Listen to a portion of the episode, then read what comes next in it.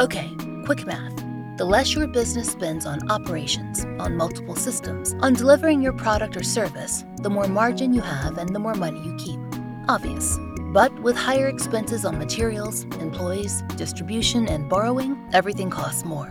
So, to reduce cost and headaches, smart businesses are graduating to NetSuite by Oracle.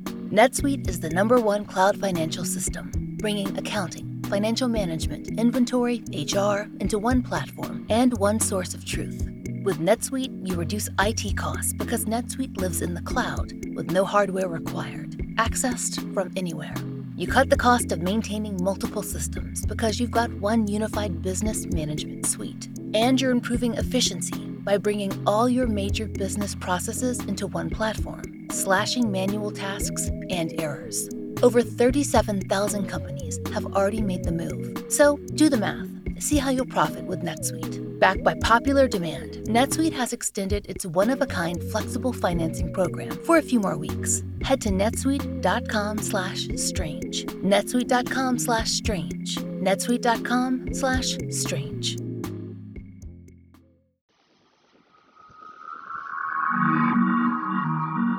I'm Laurah Norton, and this is One Strange Thing, the show where we search the nation's news archives for stories that can't quite be explained.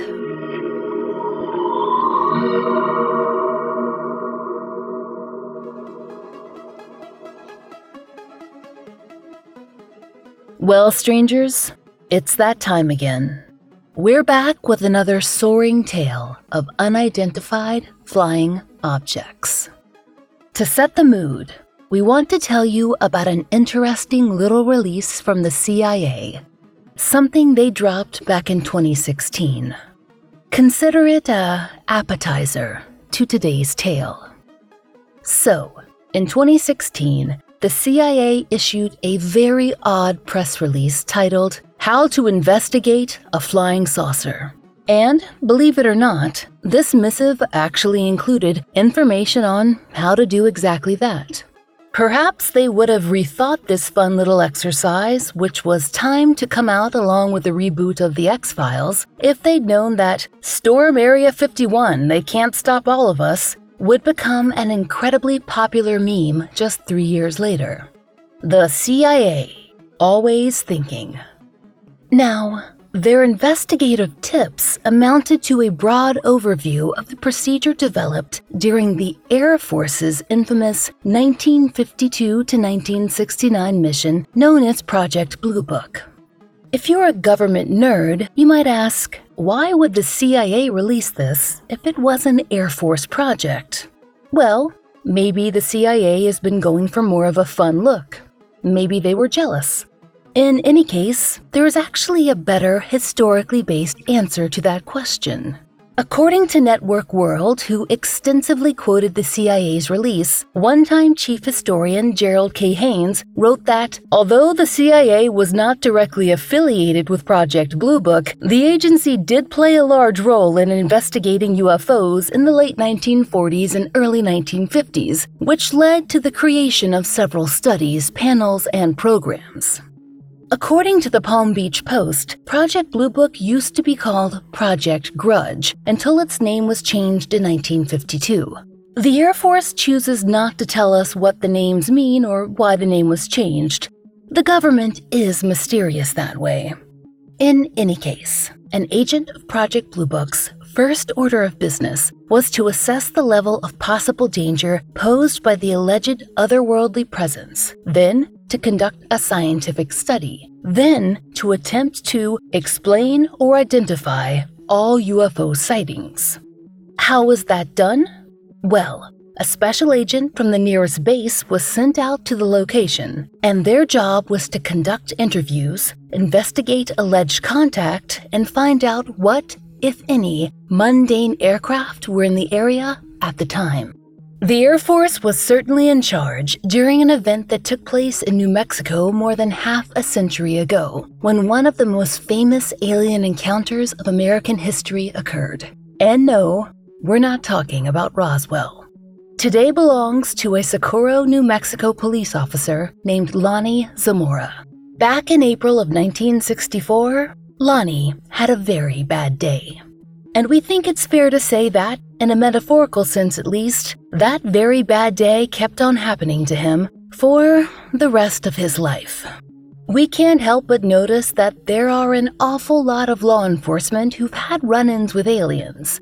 We think back to our episode titled The Chase, which also featured a lawman, an unusual aircraft, and the mysterious director of Project Blue Book, one Major Hector Quintanilla.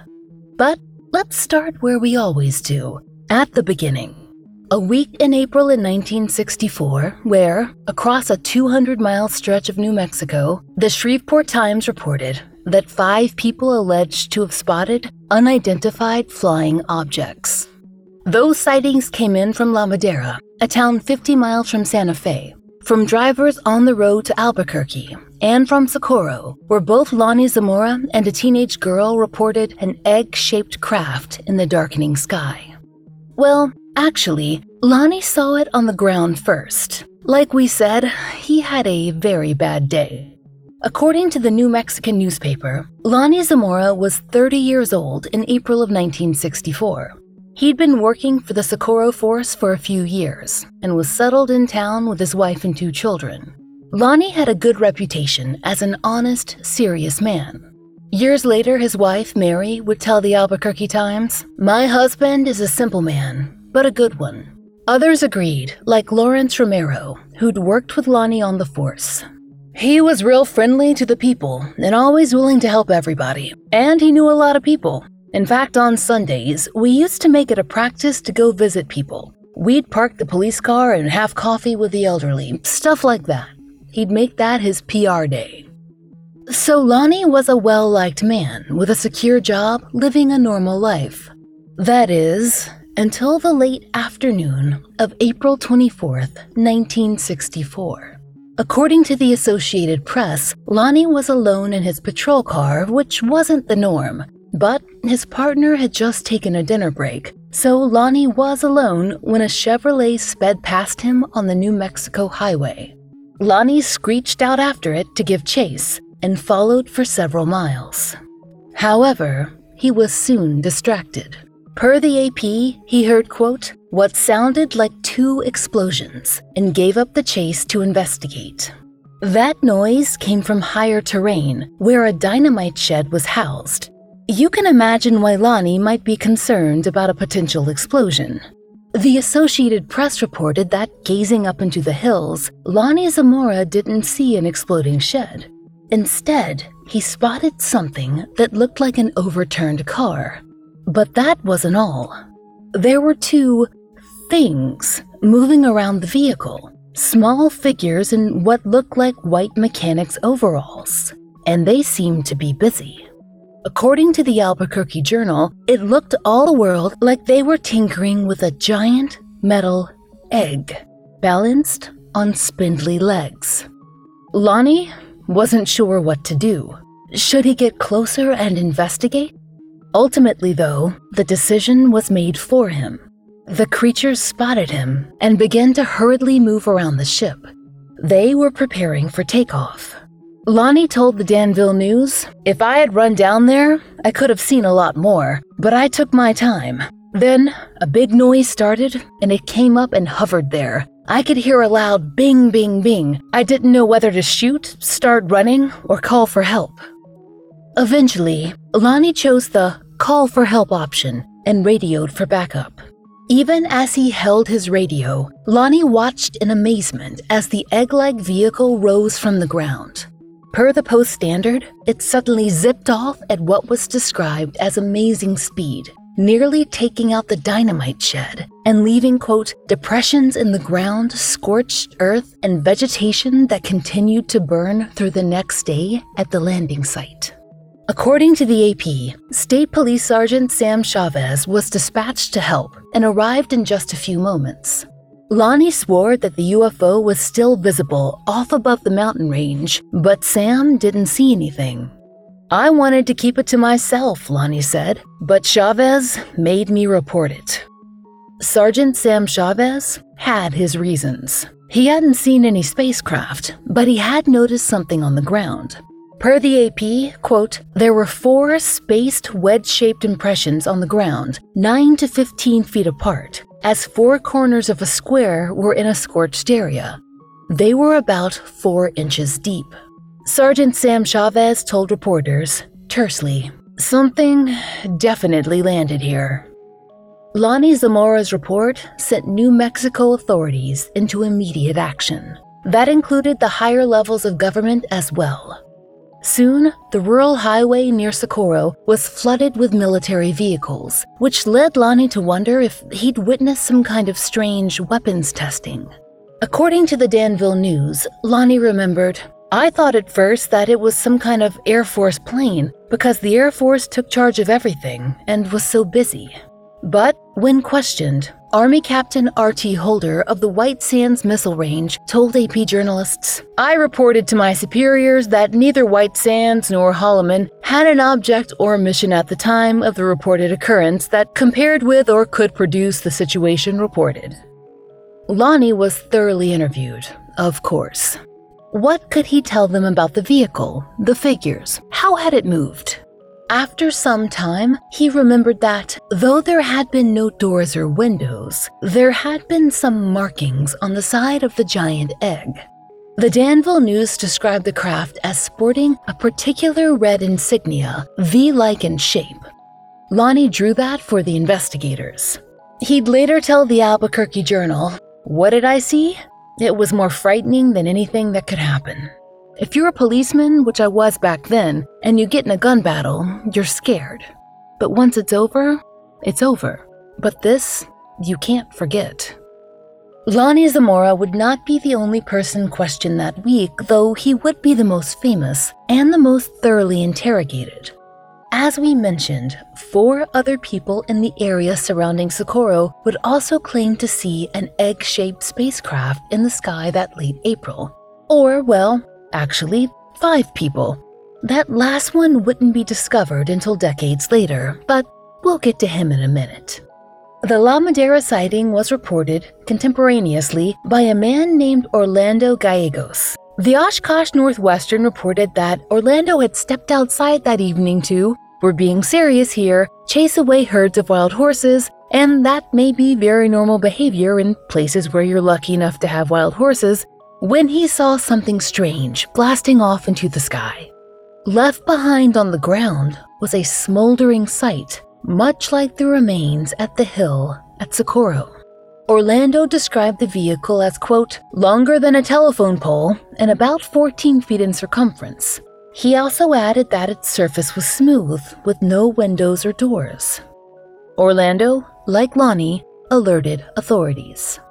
Like Lonnie's sighting, Orlando's was initially treated with much excitement, but after a few days, it was declared a completely mundane event and explained away. During a press conference, the U.S. Marshal for his county, Emilio Naranjo, told reporters that our investigation showed that three or four young boys had been washing a car at the river and started a fire to burn the rags they used. That was the flying saucer. We've heard some very weak explanations for the unexplained in our time, but this may be the worst yet. A burning rag fire. At least put in some effort. There's much less information on the other three sightings that were reported in 1964, but we know this much.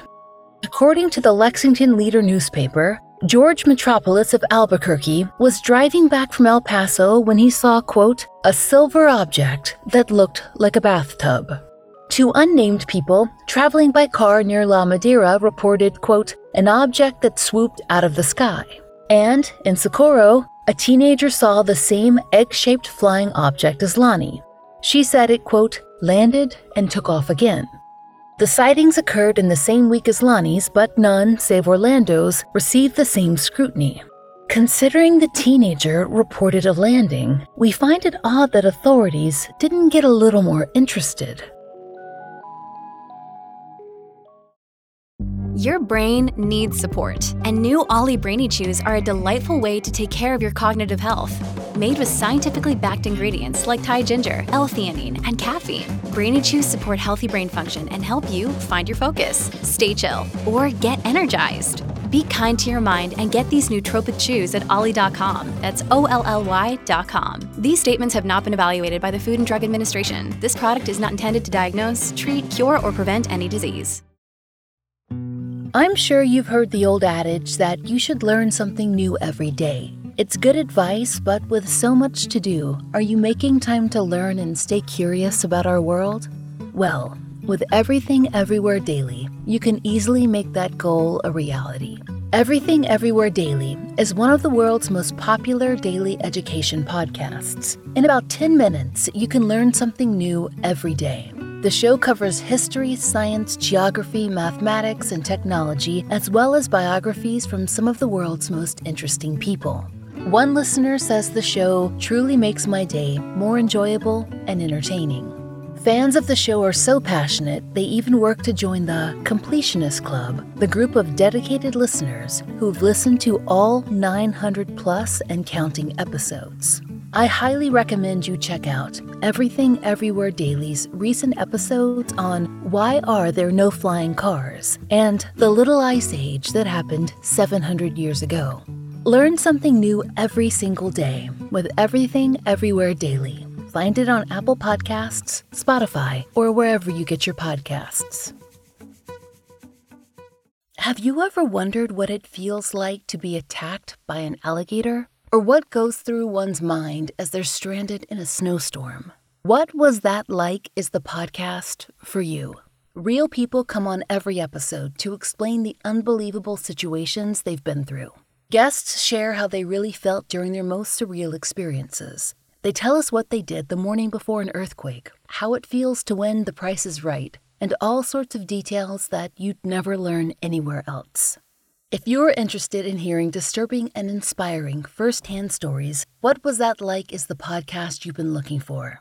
Every story is thoroughly researched and fact checked, so you know that even the most unrealistic are someone's reality. Listen to What Was That Like wherever you get your podcasts.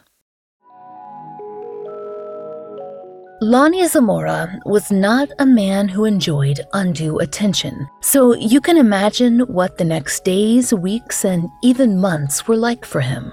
But unlike other UFO sighters we've covered on this show, the town of Socorro was generally supportive of him, the town's leaders anyway. Several stepped forward to vouch for his good character. Even so, Lonnie wanted none of it. He was frightened, camera shy, tired of the endless questioning, and done talking about aliens. Per the Danville News, he even asked the local paper to run an article to dismiss some of the wilder rumors. Lonnie explained, I didn't see a flying saucer. I don't even know what one would look like. He described his sighting as an unidentified flying object. Lonnie told the New Mexican, If I can forget about it, maybe it will just go away. But he was having trouble with forgetting. In fact, Lonnie couldn't sleep at night because his thoughts drifted back to the craft he'd seen, and the nightmares were intense. His wife, Mary, thought that he might as well change up his shift with the police department. Maybe if he worked during those late night hours, he would have less time to be alone with his thoughts. One year after the events of April 24th, the public hadn't forgotten about Lonnie Zamora either. The New Mexican reported that he'd received roughly 2,000 letters from around the world. Lonnie answered some of them. Eventually, though, he gave up. According to the Albuquerque Tribune, Lonnie said of the letter writers, I don't think they know what they're talking about. Some people try to get their names in the newspaper. Lonnie was the opposite. Although Lonnie was well liked, because there were no other eyewitnesses to the events, that is, the ship taking off, there were doubters, and most were out of towners. It was rough in those days, a former fellow officer, Lawrence Romero, told the Albuquerque Journal. People question you, and your integrity was in question when you said anything about unexplained mysteries, especially in the law enforcement field. In 1999, Lonnie's most notable doubter elaborated on his opinions during an interview with Skeptic magazine. Philip Klass, a man dubbed the world's leading UFO skeptic, discussed his own experience investigating the 1964 events in Socorro. He'd visited the town himself in 1966. According to the skeptic interview, Philip Klass initially believed that, at worst, Lonnie Zamora had seen what he described as a plasma UFO, a weather event similar to ball lightning. But when Philip was actually in town, he began to suspect that the event was an elaborate hoax. Now, not one set into action by Lonnie, but by the entire town. By the time he left town, he declared the entire event a ruse. Here's what Philip Klass told Skeptic magazine. I soon learned that the local newspaper ran a box in every issue saying that the most efficient way to attract new industry is to first attract tourists. When I interviewed the man who lived right near the landing site and had been working in his garden when the UFO supposedly blasted off, he told me that he hadn't heard a thing, and that when he visited the site soon afterwards, he saw no physical evidence to support Zamora's story and suspected it was a hoax. And I found out that Socorro's mayor owned the landing site property and the town's only bank, and had earlier sought approval to build a new road to the UFO site for the benefit of tourists. The people of Socorro heard Philip Klass's claims. They didn't think much of them. When a reporter from the Albuquerque Journal spoke to Art Byrnes, a former FBI agent familiar with the investigation, he told the paper, I knew Lonnie before that incident, and I never knew him to drink. There was never any indication of narcotics. I always found Lonnie very stable, and Lonnie wouldn't go for a publicity stunt if one was proposed. He's always been too honest. And former Mayor Holm Bursum said in response to Klass, That man is silly. Sure, it was my land where it took place, I went out and took a look like everybody else, and I was excited like everybody else. It's like saying you saw a ghost in a graveyard, but I sure didn't plan it. But ultimately, like so many other UFO stories, it might have come down to a simple game of tug of war the skeptic versus the believers. Or, in Lonnie's case, the experiencer, if that's even a word. Except for one strange thing. According to the Huffington Post, former Project Blue Book director Major Quintanilla didn't consider the Socorro event a hoax. In fact, he described it as, quote, the best documented case on record. Even today, the Air Force classifies the incident as unsolved. Network World reported that Lonnie Zamora's claim was one of the most thoroughly investigated in the history of Project Blue Book. In fact, even Chief Officer Major Quintanilla couldn't dismiss them. Per Network World, he arranged for, quote, Geiger counters from Kirtland Air Force Base to test for radiation in the landing area and to send soil samples to the Air Force Materials Laboratory. Quintanilla said, The soil analysis disclosed no foreign material. Radiation was normal for the tracks and surrounding area. Laboratory analysis of the burned brush showed no chemicals that could have been propellant residue. The findings were altogether negative. Everything that was humanly possible to verify was checked. There was no known explanation that could be found for the mysterious event. As for the lack of evidence that Klass referenced, well, that gets a little complicated. According to the Albuquerque Journal, it had once existed, but, both purposely and accidentally, it disappeared. Ted Jordan, another officer with the New Mexico State Police, went to the site that April day because he heard Lonnie's radio call. He had a camera with him, and he used a whole roll of film to capture the burned brush, the indentations in the ground, and what he described as, quote, footprints on the ground, shaped like coffee cups. The Air Force asked for his film. Ted told reporters, The dude said he'd give me duplicates, so I handed it over. I forgot all about it until a month or so later. Then I called and asked where was the film, and they said sorry. But my film didn't turn out. Apparently, the officials told Ted this was due to radiation, which is odd considering Quintanilla's finding concerning said radiation, or lack thereof. And even worse, those photos were the only proof that the indentations existed, because the other witnesses hadn't seen the craft descend or ascend. And according to the Albuquerque Journal, the scene had not been secured after the investigators left. It was trampled by curiosity seekers within a day or two, and nothing of the markings were left. And one more thing remember that sixth witness we mentioned, who, along with Lonnie and the others, reported a craft? He'd rolled into a local service station in Socorro the same day of Lonnie's fateful encounter. The journal reported that a serviceman at a local station with the amazing name of Opal Grinder could remember it all very clearly. Opal recalled that a man and his two small children stopped by the service station the same afternoon that Lonnie had his infamous sighting. The man asked Opal if he'd seen any, quote, low flying planes in the area, because one had just made a pass at his car down the road, and the police were tearing after it. Opal Grinder said he reported the strange interaction to the Air Force, but that he never heard back. And that's how things went with the story of New Mexico in April of 1964. A whole lot of loose ends.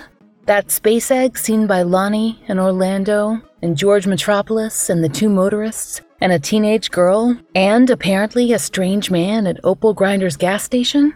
They couldn't have all been a pile of burning rags left over from a car wash, that's for sure and the skeptic Philip Klass's theory of a complex town scheme that might work for the Socorro sightings, but we're not sure how he'd explain the rest. Maybe he thought a very large scale tourist attraction was planned. Though Lonnie Zamora became famous and was even declared a believable witness by the government, he was never happy with his celebrity. In fact, according to the Albuquerque Journal, he was much happier with his reputation at home in Socorro. He had not continued with his career in law enforcement. In fact, he moved through several jobs in the years after his encounter. Through the years, he was a landfill supervisor, court bailiff, and even owner of his own gas station. And along the way, he mostly refused interviews, although he did deign to take a turn on unsolved mysteries. We can't say we blame him for that one. After Lonnie's death in 2009, at age 73, several New Mexico newspapers ran extensive obituaries for him. Though his bizarre experience in April of 1964 was detailed, there were plenty of other things to remember too. His daughter, Diana, told the Albuquerque Journal he was a well known man in Socorro, not because of the notoriety of that UFO incident, but more because of who he was and how he treated people. He was a friend to everybody. He loved to cook. He was a cook in the military, and he was sought after by many people for weddings, fiestas, graduations.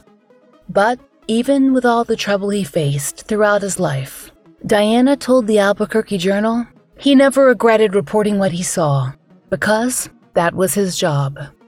We have to say, it might feel, at first, like an achievement to be perhaps one of the only, if well, not accepted and fully believed, then trusted and near authenticated people on this earth to have experienced a close encounter of the third kind.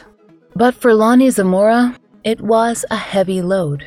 He would have rather worked and cooked and cared for his family. What many of us would have treated as a wonder Lonnie saw as a grave responsibility, one he took on grudgingly, and that's precisely why he was so believable. It's funny how that works out.